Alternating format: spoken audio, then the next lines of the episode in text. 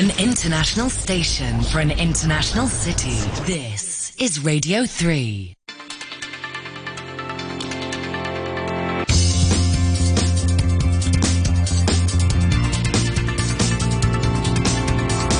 Money Talk.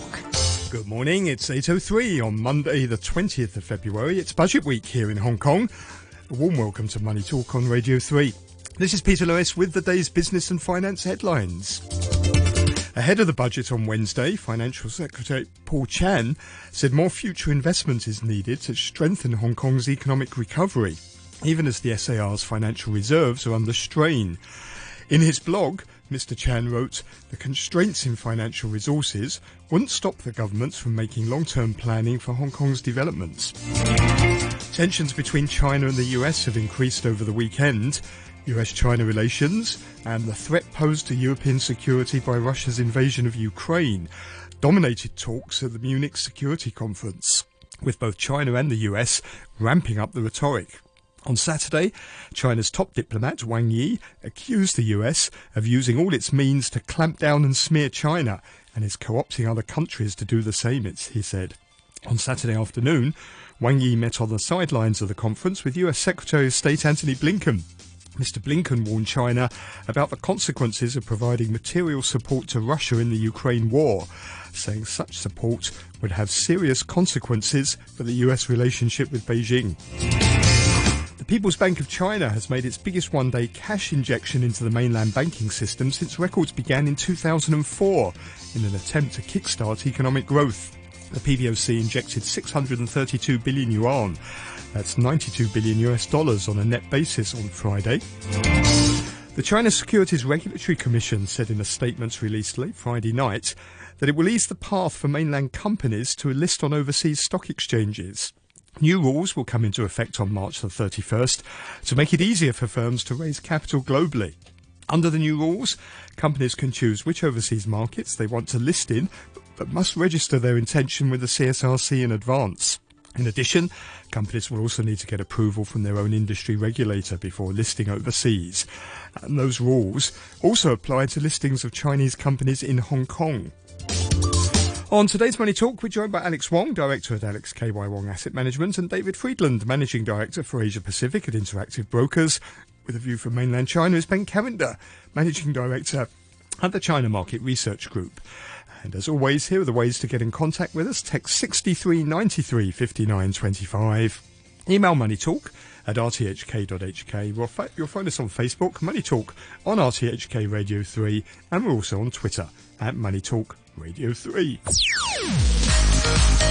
Money Talk on RTHK Radio 3. On Wall Street Friday, US stocks ended the session mixed ahead of a long weekend in the wake of hawkish comments from Fed officials and more hot economic data in the producer price inflation and jobless claims. The S&P 500 shed one third of a percent to end the day at 4,079. For the week, it was down a third of a percent. The Dow rose 130 points, or 0.4%, to end at 33,827. But over the five sessions, it slipped 0.1%, the third straight week of losses. The Nasdaq Composite fell 0.6% to close at 11,787. However, over the week, it was up 0.6%. The Pan-European Stoxx 600 index was up 1.4% over the week, and the FTSE 100 rose 1.5% over the week, breaching the 8,000 level for the first time ever last week. Hong Kong stocks fell for the third week in a row amid souring US-China relations and with traders worried about the poss- possibility of further US Federal Reserve interest rate hikes following a higher than expected wholesale inflation figure. The Hang Seng Index it dipped 268 points, or 1.3% to 20,720. For the week, the benchmark is now down almost is down 2.2% and is now down almost 9% since its recent peak on the 27th of January. The tech index tumbled 2.5%, leaving its losses for the week at 2.4%. And on the mainland, the Shanghai Composite eased 0.8% to 3,224. Over the five days, it lost 1.1%. Oil prices tumbled on Friday in line with other risk assets. Brent crude oil settled 2% lower for a weekly loss of almost 4%, and it's at $83.06 a barrel this morning. Natural gas prices fell for the eighth week out of the last nine, declining almost 9% last week and closing at $2.28. That's the lowest since September 2020. Copper was the only major commodity to make gains last week, rising almost 3%. Gold was down for the third straight week, falling 1.3% to $1,840 an ounce. US Treasury yields rose last week, hitting the highest in three months. The yield on the 10 year note, which moves inversely to price, climbed seven basis points over the week to 3.82%. And hawkish Fed comments and strong economic data gave a hand to dollar bulls on Friday. The Japanese yen fell 0.4% against the dollar to trade at 134.31. The renminbi declined 0.2% to reach 6.88 in offshore markets against the dollar. The euro this morning trading at $1.07. Sterling fell 0.4% to $1.20 and a third cents and 9 Hong Kong dollars and 44 cents. And Bitcoin rallied almost 14% on the week. Its fourth weekly rise in the last six weeks. It tops $25,000 intraday on Friday. That's the highest price since June 2022. This morning it slipped a little and it's trading at $24,300. Asia Pacific stock markets all opening down. Expected to be a quiet day with the US on holiday today. The ASX 200 is off 0.1%. The Nikkei 225 in Japan has just opened, down a quarter of a percent. Stocks have also started trading in South Korea. They're off half a percent. And then in about an hour and 20 minutes time when Hong Kong opens, the Hang Seng Index is expected to lose 150 points. Yeah, yeah, yeah.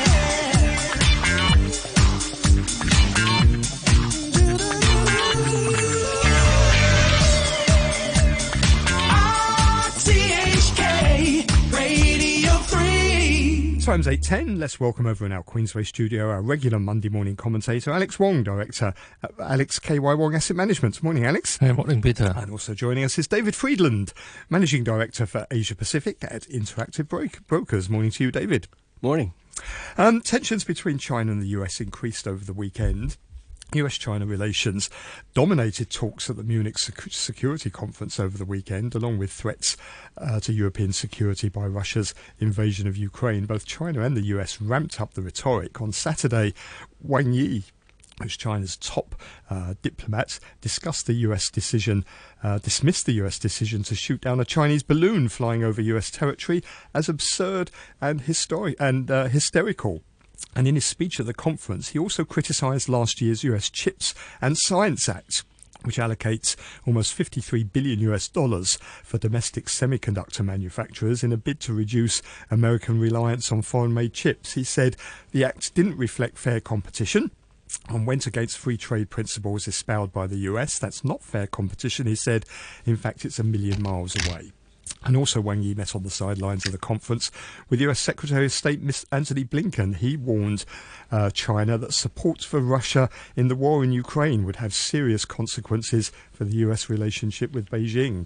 So, Alex, we've heard some blunt language now um, from both sides over the weekend, which doesn't seem to bode that well, does it, for, for US China relations? How do you think markets um, and investors are going to react to that this morning? I think this is a sort of expected, and market actually has been discounting this uh, for for quite some time. So I don't think that it would be a um, there would be a very big uh, negative impact. But I, of course, I think that this would not be a positive catalyst. But uh, the market probably would be still be edging lower on on low volumes. But uh, this is expected.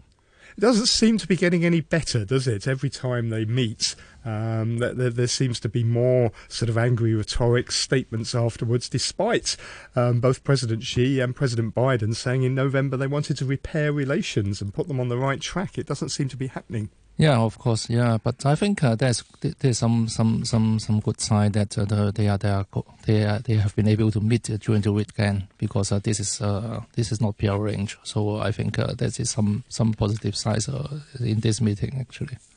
David, can you see any positive signs here? Well, positive is always hard to say. on one hand, you, you, have them the offering of overseas stock listings again, which is very positive.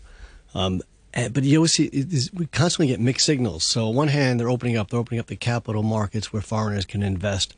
But on the other hand, the um, the rhetoric just continues to increase, and I just wonder how much of that is social media related. Where, you know, in the U.S., you have a couple politicians who, frankly, would would be kicked out of a fifth grade classroom for what they say, but they get a platform for their voice because of their following on social media, and I think that drives some of the politics. So hopefully, at the top end level, they recognize that, and they just play to the to the people on the ground. But behind the scenes there should be better dialogue. Um, I did read that the military lines are not open, which is troubling, but hopefully, step by step, we, we get there.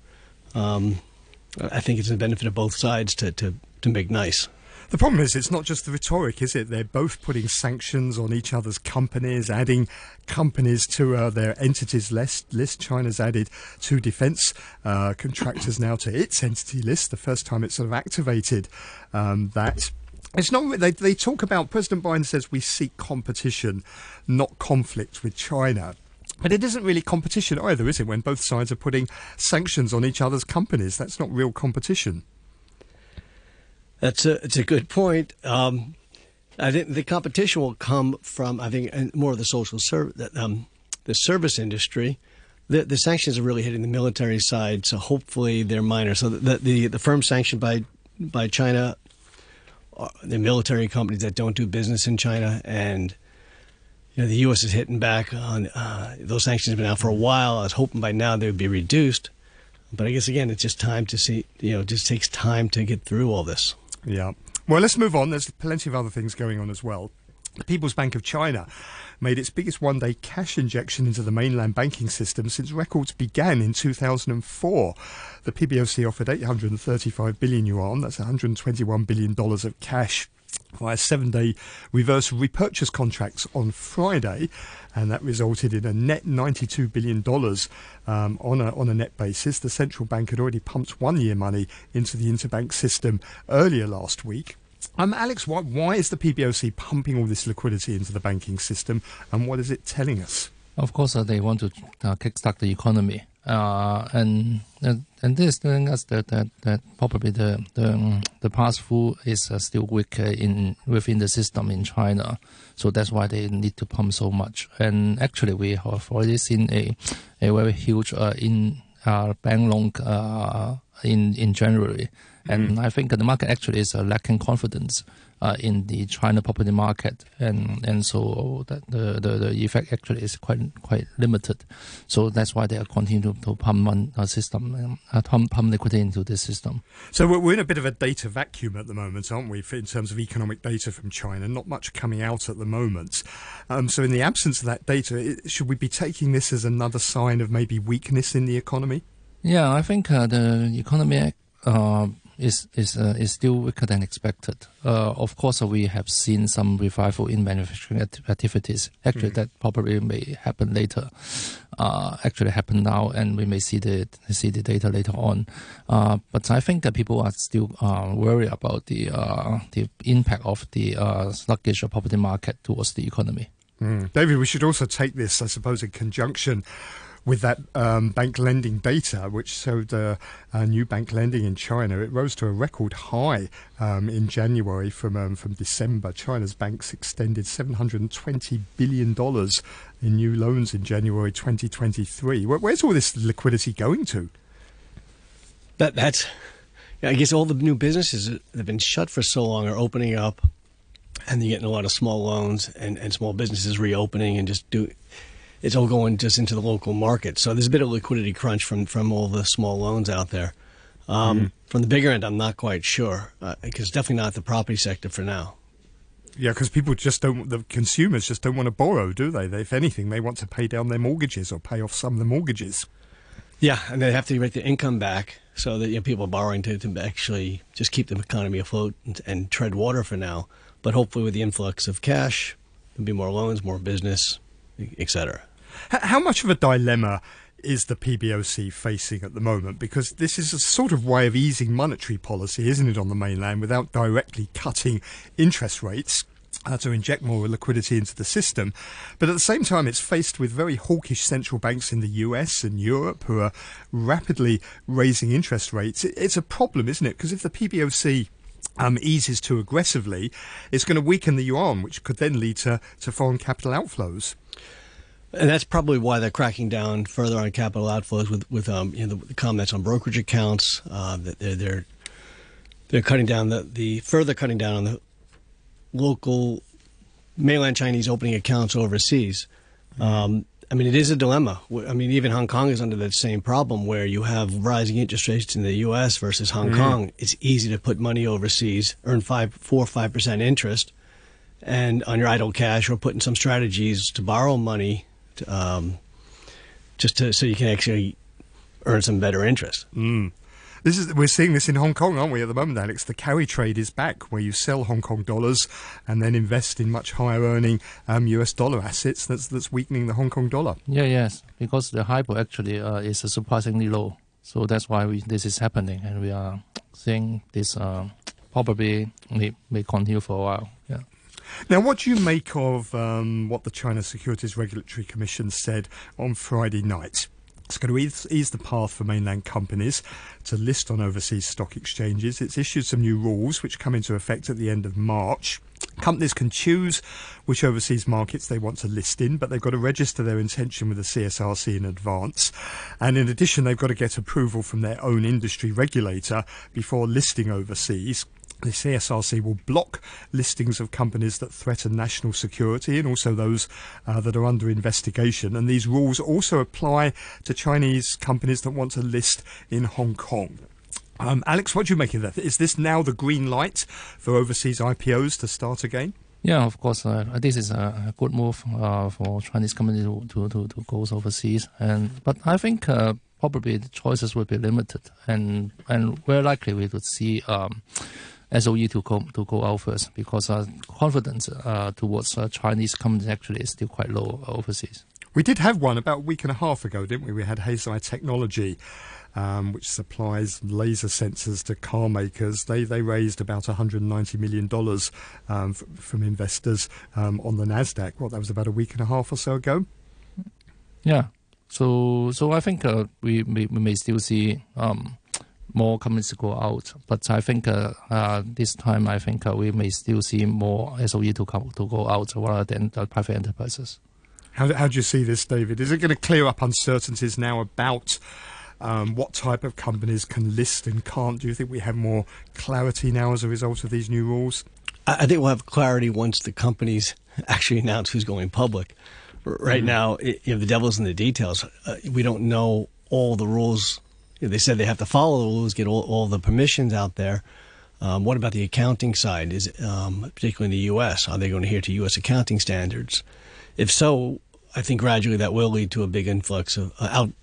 Well, a new new group of IPOs that could be quite large. I mean, the, the U.S. dropped dramatically um, in their rankings last year, so they're certainly going to be pushing hard to get some of these IPOs. Hong Kong, obviously, as well. And there's plenty of cash, idle cash out there to invest. Um, we, we need a couple of blockbuster IPOs, though, don't we? A couple of really big ones to signal that maybe uh, the the market is back. Because, as you say, it's had a big impact um, on on the, the, the volumes of IPOs that we've seen in the in the US over the last uh, over the last year or so. I think um, they're, they're down about ninety percent, aren't they? The the volumes now uh, last year compared to the year before. Yeah, indeed. They're, they're um, it's dropped dramatically, and that obviously hurts everything from investment banking to to the exchanges and ultimately the economy. What does it mean for Hong Kong? We're going to see some of them coming here? Mm, yeah, of course, uh, because uh, Hong Kong's still a place to go for them. Yeah. Do you, do you think it does clear up now all the, the uncertainties? Are these rules going to be enough? I suppose the the, the, the caveat is companies involved in that uh, that threaten national security. That could be a fairly wide, um, the fairly wide catch-all, couldn't it? Yeah, there could be several companies caught in that. Yeah, but I think uh, we still need to see the risk appetite to come back because right now the market is so so so so so bad uh, recently. So I think uh, this is still a long way to go because uh, you you clear the rules, but uh, you need to see risk appetite to come back. Okay, let me get your thoughts on the markets then, Alex. I mean, we're now three weeks into this correction now, aren't we? In, in Hong Kong, it's sort of extended uh, to nine percent since uh, since reaching uh, the peak. The, the sell-off seemed to accelerate on Friday afternoon for some reason. Not Yep. totally sure why, but what, what's that telling us? Oh, I think uh, the, the, the, the risk appetite towards the internet sectors in China actually is uh, much weaker than expected because we are seeing continual uh, selling pressures uh, towards the bigger caps in, in China, and that is unexpected. And of and and another thing is that we do not see revival in, in, in interest in towards the property sectors in China because developers actually are quite weak, especially those uh, private enterprises. So um, we may not see too much downside from here because we have been down so much, and I think uh, after last year the, the market probably may not be too extremely bearish. But I think that uh, probably tell us that the up, eventual upside will be limited in Hong Kong. Well, we don't seem to see. Um, you know, a lot of people are talking about the reopening trade on the mainland, mm. particularly overseas investors, um, and obviously we're early into that. But the market doesn't seem to be reflecting a lot of belief in that at the moment. Is it just a matter of time? And as we start seeing more data come out from China and it becomes clearer that the economy is rebounding, is that going to help the markets? I think that will help the market later, but uh, only in selective companies. Uh, this time, I think uh, probably people would focus only on consumer names and uh, not the internet names, I think, because uh, if you look at the internet sectors, actually they had been much weaker than expected and the valuation actually is, is, uh, is, is, not high. So people learn the lessons and probably they would not be too bullish towards that sector because of um, the new um, regulatory environment. So I think uh, that will put some caps uh, on the uh, on on Hong Kong uh, markets later on.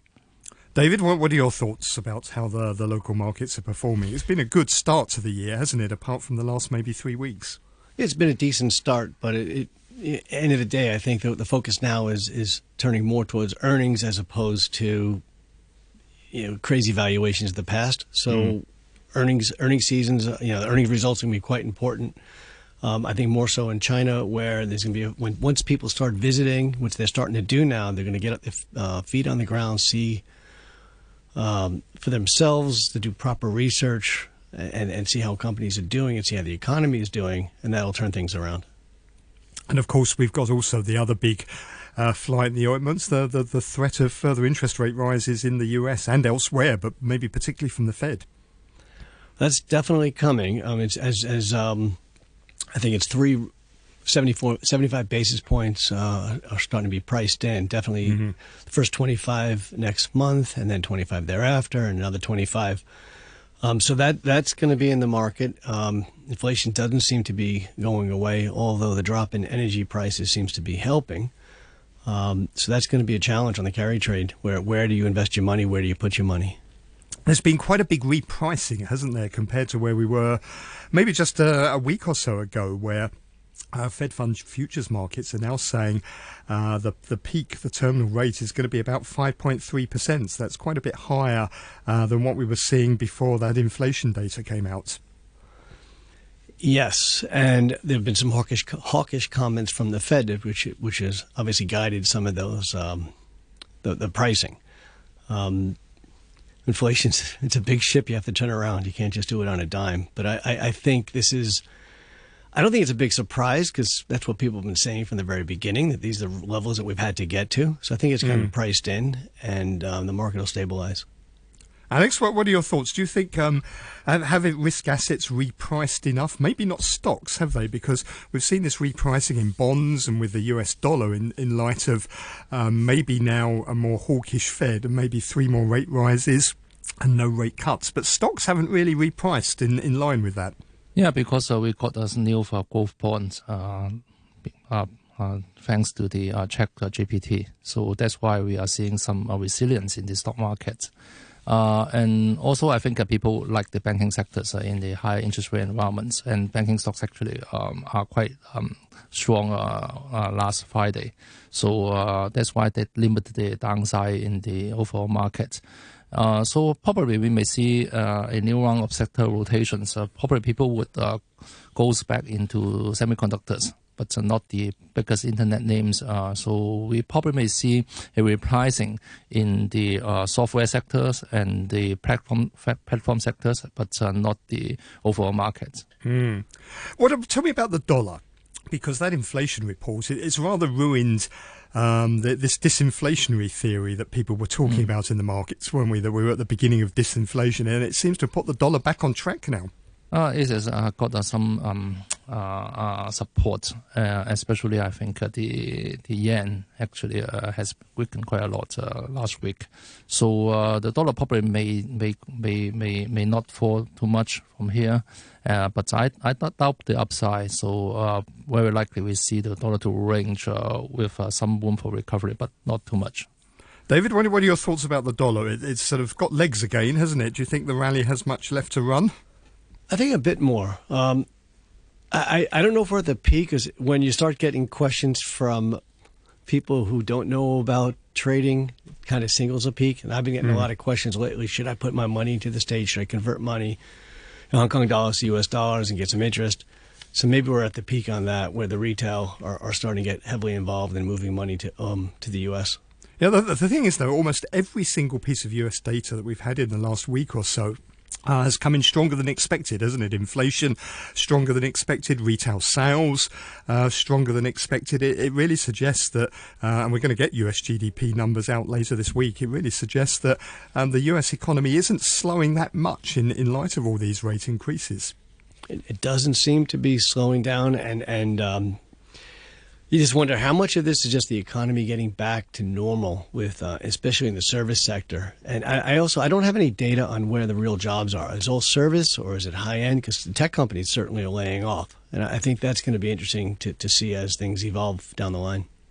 Okay, well, Alex and David, um, thank you both very much. As you know, this is my final week on Money Talk, so it's been a pleasure speaking with you both over the years on the show. And Alex, you've been with us um, as our anchor guest on a Monday now, going back to 2015 when I when I first started Money Talk. So I really appreciate the time and effort you've given to Money Talk over the years and all your insightful comments on the markets. And, it, and it's been a pleasure speaking with you, with both of you. It's been a pleasure, and I, you, have been phenomenal, and and, and um, you'll certainly be missed in Hong Kong. Thank you very much. And um, look forward. And Money Talk will continue, by the way, next week, so it's not going away. Uh, it will extend to one hour, and there'll be a new roster um, of presenters. Sorry we couldn't get hold of Ben Cavender there up at the China Market Research Group uh, in Shanghai. We were having problems getting through to, to him. You're listening to Money Talk on RTHK Radio 3. Let me give you an update on the markets uh, for this morning. The ASX 200 in Australia down 0.2%. Uh, the Nikkei 225 in Japan off a quarter of a percent. The Kospi in South Korea down uh, three quarters of a percent. And it looks like the Hang Seng is going to open about 150 points or so lower uh, when trading gets going this morning. I'll be back tomorrow morning on Money Talk as usual at 8 o'clock. Backchat's coming up after the news. Jim Gordon, Mike Rowse this morning. Weather forecast for the day. Dry with sunny periods. Maximum temperature is going to be around 23 degrees. It's going to be fine and dry with cool mornings in the next couple of days. Windy on Tuesday and Wednesday. 18 degrees right now. And the relative humidity 58%. Time's coming up to 8.31. Here's Carol Musgrave with the half hour news. The Hong Kong Red Cross is appealing for donations to help people in Turkey and Syria, two weeks after devastating earthquakes killed more than 46,000 in the two countries. While Turkey has now ended rescue efforts in all provinces except those hardest hit, the Red Cross says it still has teams on the ground working in conjunction with the Turkish Red Crescent Society to help the millions of people left homeless. Karen Poon, the head of the SAR's International and Relief Service, told RTHK that the cold weather weather and aftershocks were complicating relief work. We know that there are still a lot of people living outdoors. On the Turkey side, some of the affected people have been able to move to live with their family and friends that is in the less affected areas. But on the Syria side, because before the earthquake, a lot of the refugees or of the displaced person is already living in unsafe shelter, temporary tents, and this is very worrying and we are mobilizing all of our support available to the area to help the people who are still living under cold weather. US Secretary of State Antony Blinken has announced a further 100 million US dollars of aid to Turkey following the devastating earthquake. After viewing some of the damage from on board a helicopter, he told reporters it was less about search and rescue and more about recovery and rebuilding. This is going to be a long term effort. The search and rescue unfortunately, is coming to an end. The recovery operation is on. And then there'll be a massive rebuilding effort. Uh, when you see the extent of the damage, the, the number of buildings that have been destroyed, it's going to take a massive effort uh, to rebuild. But we're committed to uh, supporting Turkey in that effort. The German war film All Quiet on the Western Front has won Best Film at the annual British Academy Film Awards. It took seven prizes overall, including for Best Director. The film Navalny won Best Documentary. The investigative journalist Christo Grozev, who made a large input into the film, was controversially banned from attending the ceremony in London after being told his life was in danger. The film is about the plot to poison Russia's opposition figure. His daughter Daria, speaking before the ceremony, said she was pleased the documentary was doing so well. My father has been doing incredible work for the past 10, 15 years, and I'm happy that it's getting recognized and that there is a documentary that's being noticed by the BAFTA, by the Academy members. You know, it's I'm I'm just humbled and honored. You're listening to the news on RTHK.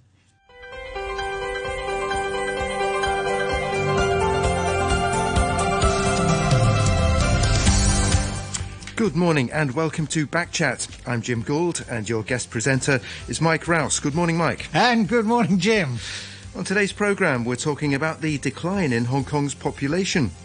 Uh, figures from the Census and Statistics Department show that the number of people uh, living here fell for a third consecutive year in 2022 with a net departure of about 60,000 or around 1% to about the 7.3 million mark. The overall population drop was uh, steeper than the previous year's 0.3% decrease. Also, the birth rate fell to a record low of 32,500, the third consecutive year that there were more deaths than births in Hong Kong what is driving the population change and what can be done to increase the size of young families. We'll be talking to the experts and also talking about uh, people movement. Immigration, people uh, leaving Hong Kong, people coming to Hong Kong. You can also have your say. You can let us know what you think on our Facebook page, Backchat on RTHK Radio 3. Email us at backchat at rthk.hk or give us a call on 233